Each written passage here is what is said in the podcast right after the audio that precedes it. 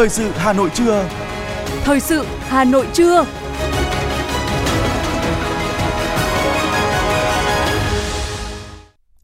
Kính chào quý vị các bạn. Bây giờ là chương trình thời sự của Đài Phát thanh và Truyền hình Hà Nội. Chương trình trưa nay thứ hai ngày 19 tháng 6 có những nội dung chính sau đây. Tổng Bí thư Nguyễn Phú Trọng chủ trì hội nghị sơ kết một năm hoạt động Ban chỉ đạo cấp tỉnh phòng chống tham nhũng tiêu cực. Hôm nay Quốc hội bắt đầu đợt thứ hai và cũng là tuần làm việc cuối cùng của kỳ họp thứ năm. Người dân phấn khởi ủng hộ đầu tư đường vành đai 4 vùng thủ đô. Hà Nội kiểm tra các khóa tu mùa hè sau vụ việc tại chùa Cự Đà. Phần tin thế giới có những sự kiện nổi bật. Nam Phi tin tưởng tiến trình hòa bình do phái bộ châu Phi thúc đẩy tại Ukraine. Nhiều vụ xả súng tại Mỹ ngày cuối tuần. Sau đây là nội dung chi tiết sẽ có trong chương trình. Thưa quý vị và các bạn, sáng nay, hội nghị sơ kết một năm hoạt động Ban chỉ đạo cấp tỉnh phòng chống tham nhũng tiêu cực đã được tổ chức với hơn 2.500 đại biểu được kết nối trực tuyến từ trung ương đến địa phương. Tổng Bí thư Nguyễn Phú Trọng, trưởng Ban chỉ đạo Trung ương phòng chống tham nhũng tiêu cực đã dự và chỉ đạo hội nghị. Sau một năm thành lập, Ban chỉ đạo cấp tỉnh phòng chống tham nhũng tiêu cực đã triển khai tương đối toàn diện các mặt công tác theo chức năng, nhiệm vụ được giao và đạt được những kết quả bước đầu rất quan trọng, góp phần tạo chuyển biến ngày càng rõ nét hơn trong công tác phòng chống tham nhũng tiêu cực ở địa phương cơ sở. Các ban chỉ đạo cấp tỉnh đã giả soát đưa 600 vụ án, vụ việc tham nhũng tiêu cực vào diện theo dõi chỉ đạo để tập trung chỉ đạo xử lý nhiều địa phương đã phát hiện khởi tố, điều tra, xử lý nhiều vụ án lớn, nhiều cán bộ thuộc diện Ban Thường vụ tỉnh ủy, thành ủy quản lý, trong đó có cả nguyên bí thư, nguyên chủ tịch, phó chủ tịch Ủy ban nhân dân tỉnh, ủy viên thường vụ tỉnh ủy, giám đốc sở, bí thư và chủ tịch Ủy ban nhân dân cấp huyện như Hà Nội, thành phố Hồ Chí Minh, Phú Yên, Khánh Hòa, Thanh Hóa, Lào Cai, Hòa Bình, Quảng Ninh, Hà Nam, Đà Nẵng, Bà Rịa Vũng Tàu, Đồng Nai, An Giang số vụ việc có tính chất nghiêm trọng phức tạp và số cán bộ giữ cương vị lãnh đạo quản lý cả đương chức và đã nghỉ hưu vi phạm bị phát hiện xử lý cũng nhiều hơn. Không còn tình trạng nhẹ trên, nặng dưới, hạ cánh an toàn như trước đây, góp phần quan trọng từng bước khắc phục tình trạng trên nóng dưới lạnh. Giờ đây, trên nóng, dưới cũng ngày càng nóng lên. Cùng với việc tập trung chỉ đạo đẩy mạnh công tác phát hiện xử lý tham nhũng tiêu cực, các ban chỉ đạo cấp tỉnh cũng quan tâm chỉ đạo công tác tuyên truyền giáo dục, phát huy vai trò của cơ quan dân cử, mặt trận tổ quốc, báo chí và nhân dân trong phòng chống tham nhũng tiêu cực. Nhiều ban chỉ đạo cấp tỉnh đã quan tâm chỉ đạo thông tin kịp thời về kết quả kiểm tra, giám sát, thanh tra, điều tra, xử lý các vụ việc, vụ án tham nhũng tiêu cực, chỉ đạo Hội đồng Nhân dân các cấp, mặt trận Tổ quốc và các tổ chức thành viên tăng cường giám sát các lĩnh vực để dễ phát sinh tiêu cực, tham nhũng gây nhiều bức xúc trong nhân dân, giám sát việc tu dưỡng, rèn luyện phẩm chất đạo đức của cán bộ, đảng viên, yêu cầu cơ quan có thẩm quyền xử lý các thông tin do báo chí nêu về tham nhũng tiêu cực, tích cực tham gia giám sát, phản biện xã hội, góp ý xây dựng Đảng, xây dựng chính quyền trong sạch vững mạnh. Thưa quý vị các bạn, tiếp tục chương trình làm việc kỳ họp thứ 5, sáng nay dưới sự chủ trì của Chủ tịch Quốc hội Vương Đình Huệ, Quốc hội tiến hành thảo luận phiên toàn thể tại hội trường về dự án luật nhà ở sửa đổi, công tác quản lý bảo hành nhà trung cư và công trình cấp đặc biệt. Những quy định về nhà tái định cư, nhà ở xã hội là những vấn đề được nhiều đại biểu quan tâm cho ý kiến. Đánh giá cao cơ quan soạn thảo đã tiếp thu nhiều ý kiến của đại biểu Quốc hội, các đại biểu cho rằng đây là dự án luật khó, phức tạp, ảnh hưởng đến quyền lợi của đông đảo người dân, nhận được nhiều sự quan tâm của cử tri cả nước. Ghi nhận dự thảo luật đã cơ bản khắc phục được những bất cập khó khăn của luật hiện hành, đại biểu Trần Trí Cường đoàn Đà Nẵng nêu ý kiến về vấn đề cải tạo xây dựng nhà ở chung cư, trong đó có những nhà chung cư đã xuống cấp. Trong thực tiễn thời gian vừa qua, việc xây dựng đối với những nhà chung cư, nhà tập thể do nhà nước đầu tư và quản lý đã xuống cấp, hư hỏng nặng, gây nguy hiểm và rủi ro rất lớn đến tính mạng và tài sản của người đang cư trú gặp rất nhiều vướng mắc khó khăn từ công tác quản lý cho đến việc giải quyết các cho các hộ gia đình đang sinh sống ở trong các khu nhà đó. Hiện nay, số lượng nhà ở tập thể của nhà nước ở nhiều địa phương là rất lớn. Nhiều nhà đã xuống cấp trầm trọng, có thể nguy hiểm đến tính mạng của nhân dân, nhất là vào mùa mưa bão. Tuy nhiên, hiện chưa có quy định cụ thể giải quyết đối với các trường hợp nhà chung cư, nhà ở xã hội xuống cấp này. Đồng tình với quan điểm này, đại biểu Nguyễn Thị Mai Thoa đoàn Hải Dương cũng nhấn mạnh đến vấn đề quản lý, vận hành, bảo trì, bảo dưỡng nhà chung cư. Để nâng cao chất lượng sống cho người dân, góp phần bảo đảm an sinh xã hội và bảo đảm mỹ quan đô thị, bên cạnh các quy định về cải tạo, phá rỡ, dự thảo luật cần có quy định riêng về quản lý, vận hành, bảo dưỡng, bảo trì các tòa nhà chung cư cũ hiện nay. Trong đó, cần nêu rõ vai trò quản lý của chính quyền địa phương, sự đầu tư của ngân sách nhà nước. Nếu không, các tòa nhà này sẽ rơi vào tình trạng chờ đợi cho đến khi hư hỏng đủ nặng, xuất hiện tình trạng nguy hiểm có nguy cơ sập đổ để được phá rỡ.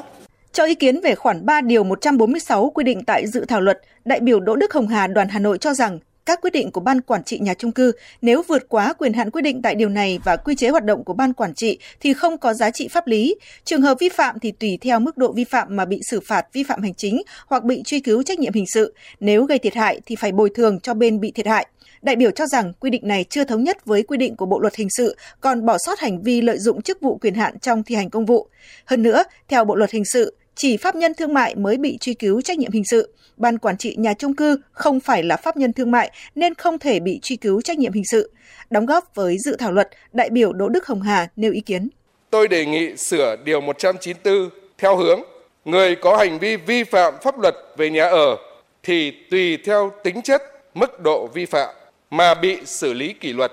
xử phạt vi phạm hành chính hoặc bị truy cứu trách nhiệm hình sự. Nếu gây thiệt hại thì phải bồi thường theo quy định của pháp luật. Cho rằng nên quy định về thời hạn sở hữu nhà trung cư, đại biểu Hoàng Văn Cường đoàn Hà Nội cho biết. Tôi xin đề nghị là chúng ta nên quy định thời hạn là sở hữu theo thời hạn thiết kế. Nhưng đi theo đi kèm theo đó thì tôi cũng đề nghị là nếu đến thời hạn mà nên thiết kế đánh giá lại, kiểm định lại cái nhà đó nó vẫn còn tồn tại được, nó vẫn tốt thì như vậy là cái quyền của cái người mà đã sở hữu đó người ta tiếp tục được kéo dài chứ không phải là người ta mất đi. Thảo luận tại nghị trường, nhiều đại biểu cũng quan tâm và cho ý kiến về nhà ở xã hội và cho rằng chính sách về nhà ở xã hội cần có mục tiêu và định hướng rõ ràng hơn. Nêu quan điểm, chính sách về nhà ở xã hội là một trong 8 nhóm chính sách quan trọng trong lần sửa đổi luật lần này. Qua nghiên cứu cho thấy, chính sách này được thể hiện trong dự thảo chưa thực sự trúng và xử lý đúng vướng mắc từ thực tiễn. Đại biểu Nguyễn Văn Hiển đoàn Lâm Đồng cho biết. Thực tế, người có thu nhập thấp, nhất là tại các đô thị chủ yếu là công nhân, người mới đi làm, có thu nhập thấp hơn mức trung bình, trong khi nhà ở là tài sản quá lớn, quá sức đối với đại bộ phận người có thu nhập thấp, nên việc mua, sở hữu một căn hộ, dù là nhà ở xã hội trả góp, cũng là gánh nặng tài chính quá lớn. Do vậy, nếu cứ gắn mục tiêu này sẽ dẫn đến hệ quả là người dân sẽ khai man các điều kiện như là thu nhập diện tích để hưởng lợi từ việc mua nhà ở xã hội với giá thấp hoặc người có tiền mượn tên công nhân để đăng ký mua dẫn đến hiện tượng là đầu cơ làm cho nhà ở xã hội không phục vụ đúng đối tượng, mất đi ý nghĩa của nó. Theo nhiều đại biểu, nếu quy định nhà ở xã hội chỉ dành cho thuê như kinh nghiệm của các nước sẽ không xảy ra tình trạng người có thu nhập cao tranh mua thuê nhà ở xã hội với người có thu nhập thấp, không tạo ra sự bất bình đẳng xã hội. Chính vì vậy, nên chăng cần có quy định tách riêng về nhà giá rẻ với nhà ở xã hội sẽ hợp lý, vì nhà giá rẻ có thể mua và cho thuê và bản chất là nhà thương mại, nhà ở xã hội thì chỉ nên để cho thuê. Có như vậy thì người dân, nhất là người có thu nhập thấp ở đô thị mới có hy vọng được tiếp cận nhà ở xã hội.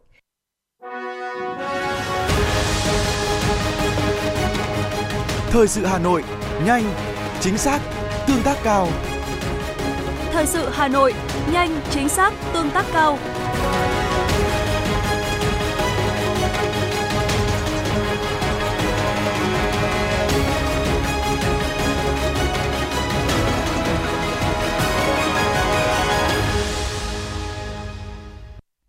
Những thông tin đáng chú ý sẽ tiếp nối chương trình. Thủ tướng Chính phủ vừa ký ban hành công điện về việc ra soát hoàn thiện các quy định về thực hiện sắp xếp đơn vị hành chính cấp huyện, cấp xã giai đoạn 2023-2030. Theo đó yêu cầu Bộ Nội vụ cần khẩn trương hướng dẫn việc kiện toàn tổ chức bộ máy và giải quyết chế độ dôi dư sau sắp nhập huyện xã Trước đó, giai đoạn 2019-2021, cả nước đã sắp xếp 21 đơn vị hành chính cấp huyện và 1.056 đơn vị hành chính cấp xã. Kết quả, cả nước giảm được 8 huyện và 561 xã.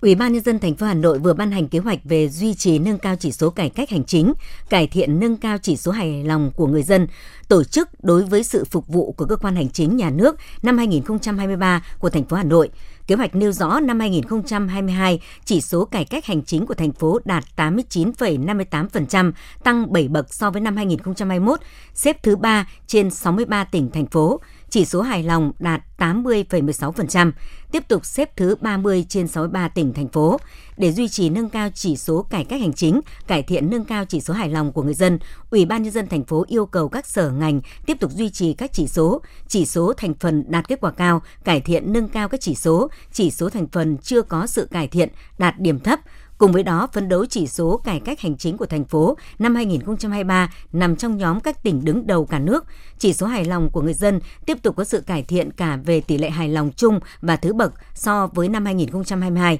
Chỉ số hài lòng của người dân đạt trên 83% mức độ hài lòng của người dân đối với sự phục vụ của cơ quan hành chính nhà nước.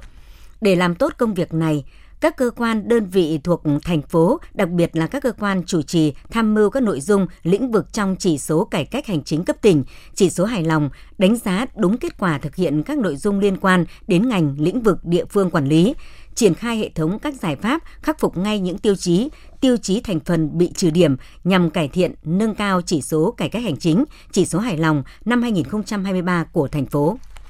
Dự kiến cuối tuần này, tuyến đường vành đai 4 vùng thủ đô sẽ được khởi công tại 4 điểm thuộc các huyện Sóc Sơn, Hoài Đức, Thanh Oai, Thường Tín. Nguyễn Hữu là dòng họ lớn nhất của xã Văn Bình, Thường Tín, Hà Nội. Những cuộc họp họ diễn ra thường xuyên bởi họ Nguyễn Hữu có tới hơn 300 ngôi mộ phải di rời. Ban đầu một số người rất băn khoăn bởi số mộ phải di chuyển lại quá lớn, lại không phải vào cuối năm theo phong tục truyền thống. Thế nhưng, khi hiểu rõ về ý nghĩa của dự án, trưởng họ là ông Nguyễn Hữu Tôn đã vận động 600 người trong họ đồng tình ủng hộ. Nhờ sự ủng hộ của các trưởng họ, gần 2.000 ngôi mộ đã được di rời, đạt 99%. Dự án vành đai 4 vùng thủ đô qua Thường Tín sẽ thu hồi khoảng 120 ha đất tại 9 xã, tái định cư hơn 200 hộ. Nhờ sự công khai dân chủ, người dân đã rất nhiệt tình ủng hộ và khẩn trương. Cuối tháng 6, giải phóng mặt bằng ở Thường Tín sẽ đạt 80%. Công việc chuẩn bị cho lễ khởi công tại xã Văn Bình cũng đang được khẩn trương tiến hành. Sự đồng thuận nhất trí của người dân, của những trưởng họ chính là những viên gạch đầu tiên làm nên thành công của dự án này.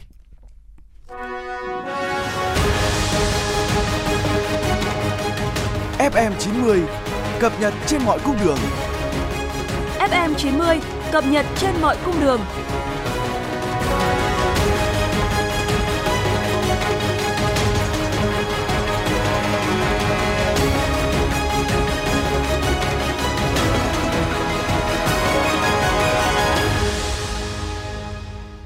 Những sự kiện nổi bật trên địa bàn thành phố Hà Nội sẽ tiếp nối chương trình. Kỳ thi lớp 10 trên cả nước diễn ra từ cuối tháng 5 đến hết tháng 6 do từng địa phương quy định thời gian tổ chức. Nhiều tỉnh thành đã công bố điểm thi, điểm chuẩn lớp 10.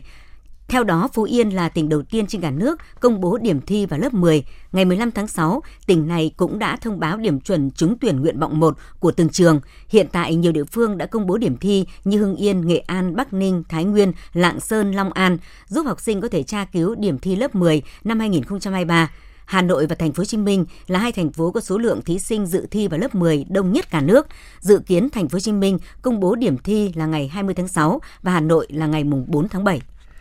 Từ ngày 17 đến ngày 21 tháng 6 tại nhà triển lãm số 29 Hàng Bài Hà Nội diễn ra triển lãm đa sắc của họa sĩ Ly Trần. Triển lãm là lời chào từ trái tim nghệ sĩ tới quê hương Việt Nam sau nhiều năm xa cách. Họa sĩ Ly Trần sinh năm 1982 ở Việt Nam, theo học ngành thiết kế công nghiệp tại Moscow, định cư tại Mỹ và gần đây trở lại Việt Nam để toàn tâm toàn ý thực hành sáng tạo. Triển lãm đa sắc của họa sĩ Ly Trần giới thiệu hơn 70 tác phẩm hội họa rực rỡ sắc màu về nhiều chủ đề với chất liệu đa dạng như sơn dầu, sơn mài, đa vật liệu. Các tác phẩm nghệ thuật của Ly Trần được lấy cảm hứng từ những chủ đề hữu hình như hoa, phong cảnh, con người, động vật, cho đến những khái niệm vô hình như sự cân bằng, vòng đời, tình yêu. Ngoài tranh sơn dầu, sơn mài, một số tác phẩm của Ly Trần được vẽ bằng nhiều lớp với sự kết hợp của những loại chất liệu khác nhau. Hôm qua tại Hà Nội diễn ra lễ ra mắt tiểu thuyết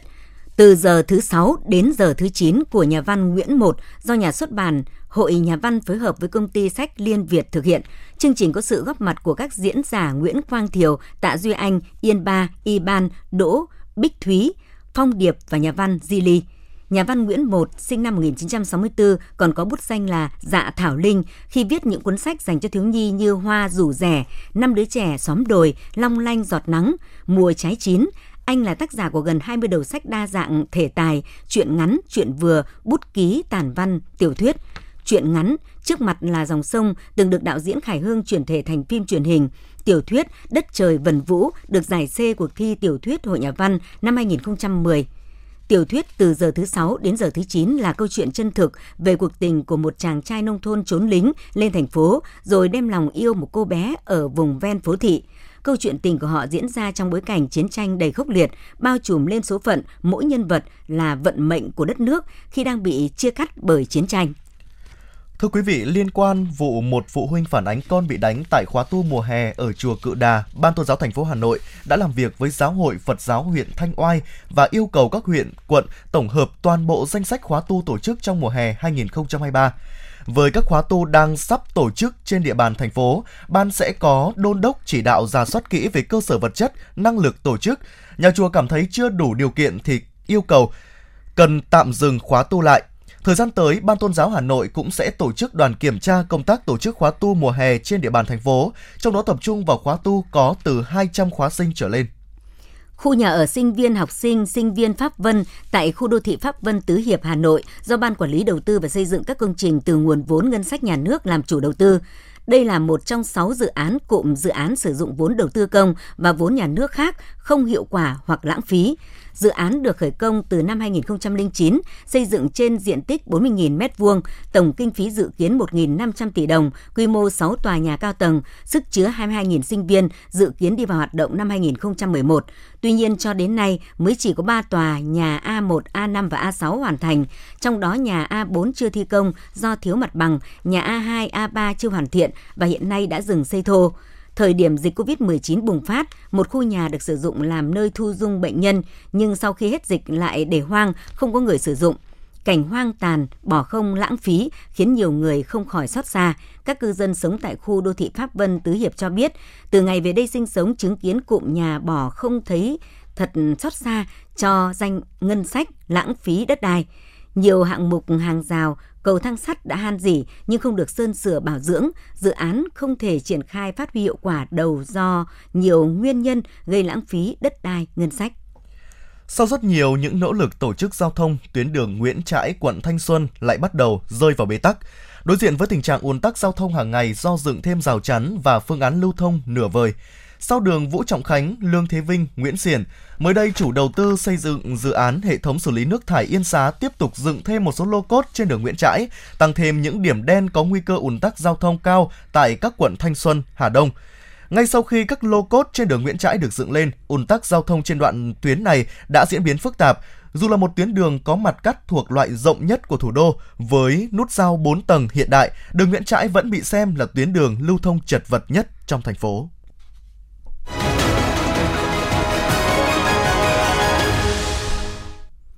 Chương trình thời sự xin được tiếp tục với những thông tin kinh tế. Thưa quý vị các bạn, ông Phạm Văn Bình, trưởng phòng quản lý thẩm định giá, Cục Quản lý giá, Bộ Tài chính vừa đưa ra ba nhóm nội dung quan trọng trong quản lý điều hành giá trong thời gian tới, nhất là thời điểm tăng lương cơ sở từ ngày 1 tháng 7, trong đó nhấn mạnh về công tác thông tin truyền thông, ổn định tâm lý người tiêu dùng, tránh lạm phát tâm lý. Từ ngày 1 tháng 7, lương cơ sở chính thức tăng thêm 20,8% từ 1,49 triệu đồng một tháng lên 1,8 triệu đồng một tháng. Một số quan điểm lo ngại, việc lương cơ sở tăng sẽ khiến mặt bằng giá cả tăng theo. Ban chỉ đạo thường xuyên tổ chức những cuộc họp để đưa ra kịch bản điều hành giá từ đầu năm đến nay. Bộ Tài chính cũng chủ trì báo cáo Ban chỉ đạo chủ động những tình huống kế hoạch sẽ triển khai trong quá trình điều hành giá thời gian tới, đặc biệt tính toán kỹ lưỡng về việc tăng lương cũng như lộ trình tăng nhiều yếu tố khác.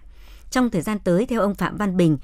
cần bám sát diễn biến thị trường giá cả, đảm bảo kiểm soát theo đúng mục tiêu lạm phát Quốc hội đề ra, đặc biệt chú ý đến những mặt hàng chiến lược có ảnh hưởng lớn như xăng dầu, đồng thời nắm bắt tình hình cung cầu và những công việc khác trong quá trình thực hiện bình ổn giá. Thông tin về kết quả thanh tra đối với 4 doanh nghiệp bảo hiểm nhân thọ tại buổi họp báo thường kỳ quý 2 năm 2023 của Bộ Tài chính, đại diện Cục Quản lý Giám sát Bảo hiểm cho biết trong tháng 6 sẽ công khai kết luận thanh tra về phân phối bảo hiểm qua ngân hàng đối với các doanh nghiệp bảo hiểm. Trước đó, tại cuộc họp báo quý 1, ông Doãn Thanh Tuấn, Phó Cục trưởng Cục Quản lý Giám sát Bảo hiểm Bộ Tài chính cho biết, năm 2022 đã thanh tra chuyên đề về bán bảo hiểm qua ngân hàng đối với 4 doanh nghiệp bảo hiểm. Khi thanh tra, Cục Quản lý Giám sát Bảo hiểm đã phát hiện sai phạm nhất định liên quan đến vụ gửi tiết kiệm ở ngân hàng SCB bị thành bảo hiểm nhân thọ Manulife. Ông Tuấn nói đến nay Bộ Tài chính chưa có con số cụ thể, cập nhật hơn so với thông tin của Bộ Công an cung cấp hồi đầu tháng 6 năm 2023. Bộ Công Thương vừa báo cáo Thủ tướng về dự thảo cơ chế khuyến khích phát triển điện mặt trời mái nhà lắp tại nhà ở công sở, trụ sở doanh nghiệp để tự sử dụng không bán điện cho tổ chức cá nhân khác. Theo đó, người dân doanh nghiệp lắp điện mặt trời mái nhà tại nhà ở, trụ sở làm việc sẽ được miễn giấy phép hoạt động điện lực. giấy chứng nhận đăng ký kinh doanh điện, được miễn hoặc giảm các loại thuế phí và được vay vốn với lãi suất ưu đãi. Các công sở thuộc cơ quan hành chính sự nghiệp, bộ ngành sẽ được ngân sách ưu tiên bố trí vốn khi lắp đặt loại năng lượng này tổ chức cá nhân đầu tư lắp đặt sử dụng hệ thống điện mặt trời mái nhà phải đảm bảo các yêu cầu về an toàn điện, công trình xây dựng, môi trường, phòng cháy chữa cháy.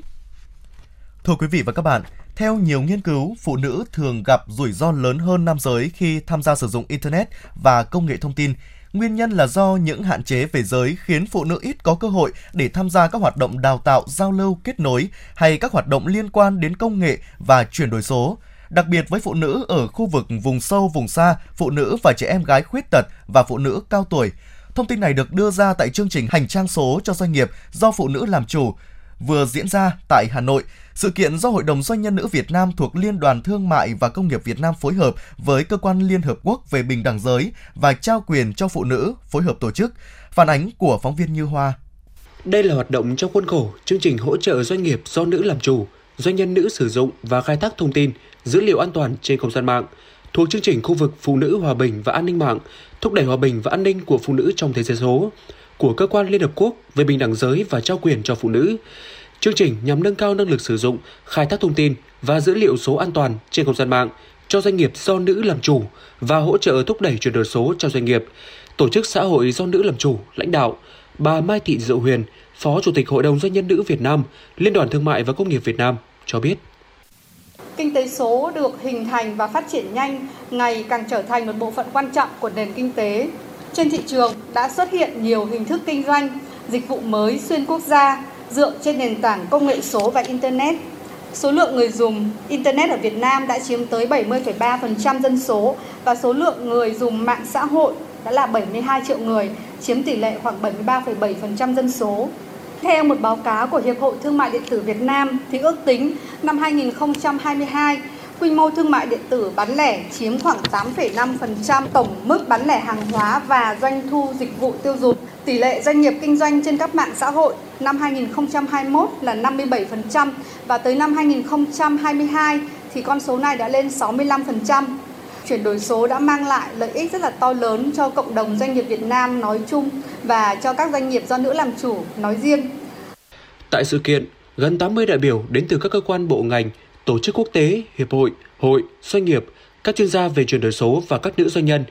nữ giám đốc tổ chức xã hội, doanh nghiệp trên địa bàn thành phố Hà Nội và một số tỉnh lân cận đã tới tham dự và cùng thảo luận, chia sẻ kinh nghiệm nhằm nâng cao năng lực sử dụng, khai thác thông tin và dữ liệu số an toàn trên không gian mạng.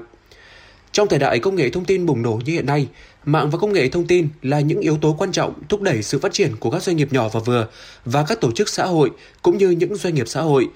Tuy nhiên bên cạnh những cơ hội thì môi trường này cũng đồng thời mang đến những rủi ro và thách thức vô cùng to lớn cho cá nhân người dùng cũng như các doanh nghiệp và tổ chức nói chung và doanh nghiệp, tổ chức do phụ nữ làm lãnh đạo nói riêng trong việc bảo đảm an toàn thông tin.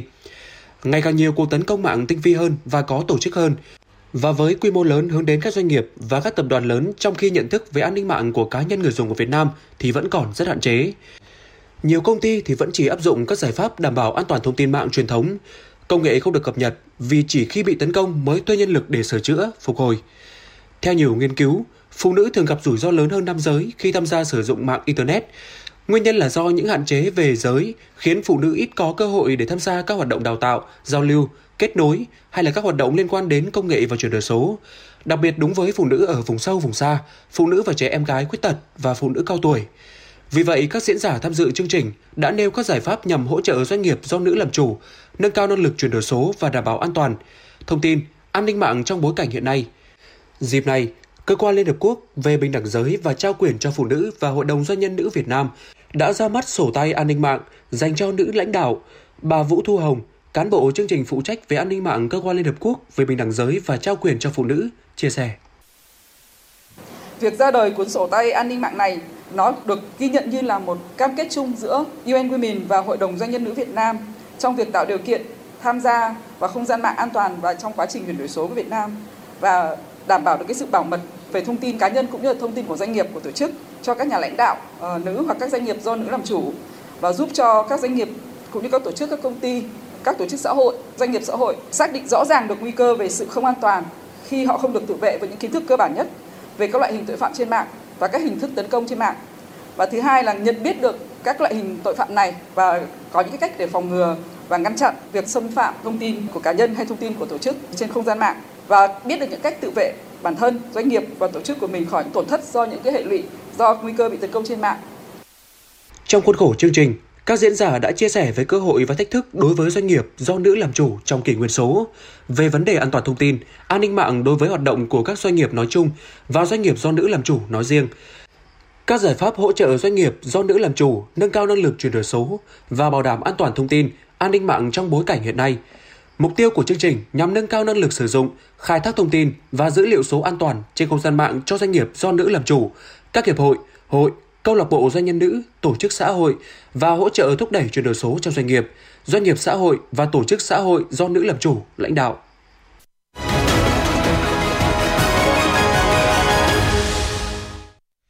Quý vị và các bạn đang nghe chương trình thời sự của Đài Phát thanh Truyền hình Hà Nội. Phần tin thế giới sẽ tiếp nối chương trình. Phó lãnh đạo Đảng Vì nước Thái Pheo Thai Phun Pham đã cho biết đảng này đã quyết định nhường chức Chủ tịch Hạ viện cho Đảng Tiến bước nhằm chấm dứt tranh chấp giữa hai đảng về vấn đề trên. Bộ Ngoại giao Mỹ cho biết Ngoại trưởng nước này Antony Blinken đã có cuộc hội đàm thẳng thắn, thực chất và mang tính xây dựng với người đồng cấp Trung Quốc Tần Cương tại Bắc Kinh.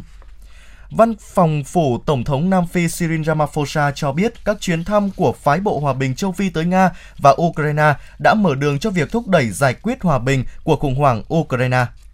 Liên quan đến thông tin Israel có thể sẽ chấp nhận một thỏa thuận nhỏ không chính thức về vấn đề hạt nhân Iran, Thủ tướng Israel Netanyahu khẳng định một thỏa thuận như vậy là không thể chấp nhận và Israel quyết tâm ngăn chặn Iran phát triển vũ khí hạt nhân. Văn phòng Thống kê châu Âu cho biết sản xuất công nghiệp trong khu vực đồng tiền chung châu Âu đã phục hồi nhẹ trong tháng 4 sau khi sụt giảm trong tháng 3. Tuy nhiên, sự phục hồi yếu hơn so với dự kiến cho thấy những rủi ro tiềm ẩn đối với nền kinh tế của 20 quốc gia sử dụng đồng tiền chung euro này. Các quốc gia vùng Baltic có thể rơi vào cuộc khủng hoảng lương thực vào giữa mùa hè và Latvia sắp ban bố tình trạng khẩn cấp về nông nghiệp do hạn hán. Bộ trưởng Bộ Nông nghiệp Latvia cho biết vấn đề này trong một cuộc phỏng vấn với đài phát thanh Latvia. Nợ công của Italy tiếp tục tăng vọt, tăng 22 tỷ euro, 24,1 tỷ đô la Mỹ trong tháng 4 so với tháng trước đó, lên mức cao kỷ lục 2,81 nghìn tỷ euro, khoảng 3,1 nghìn tỷ đô la Mỹ. Đây là thông tin theo dữ liệu mới nhất từ Ngân hàng Trung ương Italy. Nếu được phân chia cho người dân ở Italy, khoản nợ có chủ quyền sẽ lên tới 46.000 euro, khoảng 50.000 đô la Mỹ cho mỗi người. Theo NBC News, nước Mỹ đã chứng kiến một đêm bạo lực đẫm máu 17 tháng 6 dạng sáng 18 tháng 6 giờ địa phương với ít nhất 4 người thiệt mạng và hơn 20 người khác bị thương. Các quan chức Kiev cho biết số người tử vong vì lũ lụt sau vụ vỡ đập Nova Kakhovka đã tăng lên 16 người ở Ukraine. Trong khi đó, giới chức Nga cho biết 29 người đã thiệt mạng ở các vùng lãnh thổ mà Moscow kiểm soát. Ít nhất 12 người đã tử vong, 5 người mất tích và gần 3.000 người mất nhà cửa sau khi bão ngoại nhiệt đới tấn công bang miền Nam Io Grande do Sul của Brazil. Tổng thống bang này cho biết lực lượng cứu hỏa quân sự đã tiến hành khoảng 2.400 cuộc giải cứu trong hai ngày qua và các hoạt động cứu hộ hiện vẫn đang diễn ra.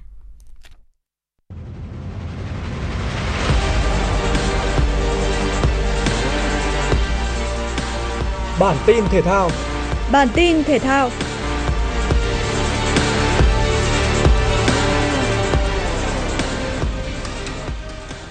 Huấn luyện viên Philippe Chuchier cũng đã rút gọn danh sách xuống còn 30 cầu thủ để chuẩn bị cho trận giao hữu với Syria vào ngày 20 tháng 6 trên sân Thiên Trường. Trong tổng số 23 cầu thủ trong danh sách đăng ký thi đấu trận gặp Hồng Kông Trung Quốc vừa qua, huấn luyện viên Chuchier giữ lại 21 người. Đồng thời gọi bổ sung 6 cầu thủ và tuyển Việt Nam chưa thi đấu ở trận Hồng Kông và đôn 3 cầu thủ U23 Việt Nam vào danh sách chuẩn bị cho trận đấu với đội tuyển Syria. Cụ thể 6 cầu thủ được gọi bổ sung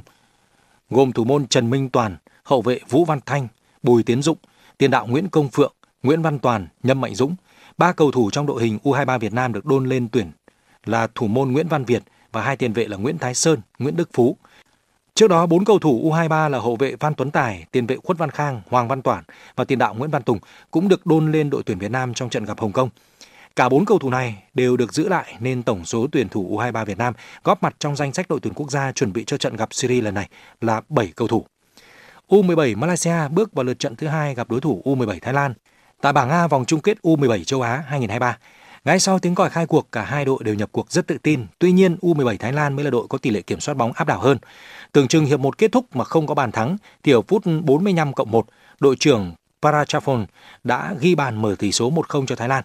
Bước sang hiệp 2, U17 Malaysia nỗ lực đẩy cao đội hình, nhưng Thái Lan vẫn tỏ ra lấn lướt hơn. Phút 53 nhận đường truyền của đồng đội, Choklap đã ghi bàn nâng tỷ số lên 2-0 cho U17 Thái Lan. Thi đấu lấn lướt với lợi thế dẫn bàn, U17 Thái Lan tiếp tục gia tăng cách biệt lên 3-0 ở phút 78 nhờ công của Chanothai. Đây cũng là bàn thắng thứ hai của anh tại vòng chung kết U17 châu Á 2023. Trung cuộc U17 Thái Lan giành chiến thắng 3-0 trước U17 Malaysia. Như vậy, U17 Thái Lan vượt qua vòng bảng với 6 điểm sau hai lượt trận. Dự báo thời tiết theo Trung tâm Dự báo Khí tượng Thủy văn Quốc gia, hôm nay thời tiết Hà Nội đêm nhiều mây, có mưa rào và rông rải rác, ngày có mây, trời nắng nóng. Trong mưa rông có khả năng xảy ra lốc xét và gió giật mạnh. Nhiệt độ thấp nhất từ 26 đến 28 độ C, nhiệt độ cao nhất từ 34 đến 36 độ C, có nơi trên 36 độ C. Quý vị và các bạn vừa nghe chương trình thời sự của Đài Phát thanh Truyền hình Hà Nội, chỉ đạo nội dung Nguyễn Kim Khiêm, chỉ đạo sản xuất Nguyễn Tiến Dũng, tổ chức sản xuất Trà My. Chương trình do biên tập viên Thùy Chi, phát thanh viên Thanh Hiền Võ Nam cùng kỹ thuật viên Quang Ngọc phối hợp thực hiện. Thân ái chào tạm biệt.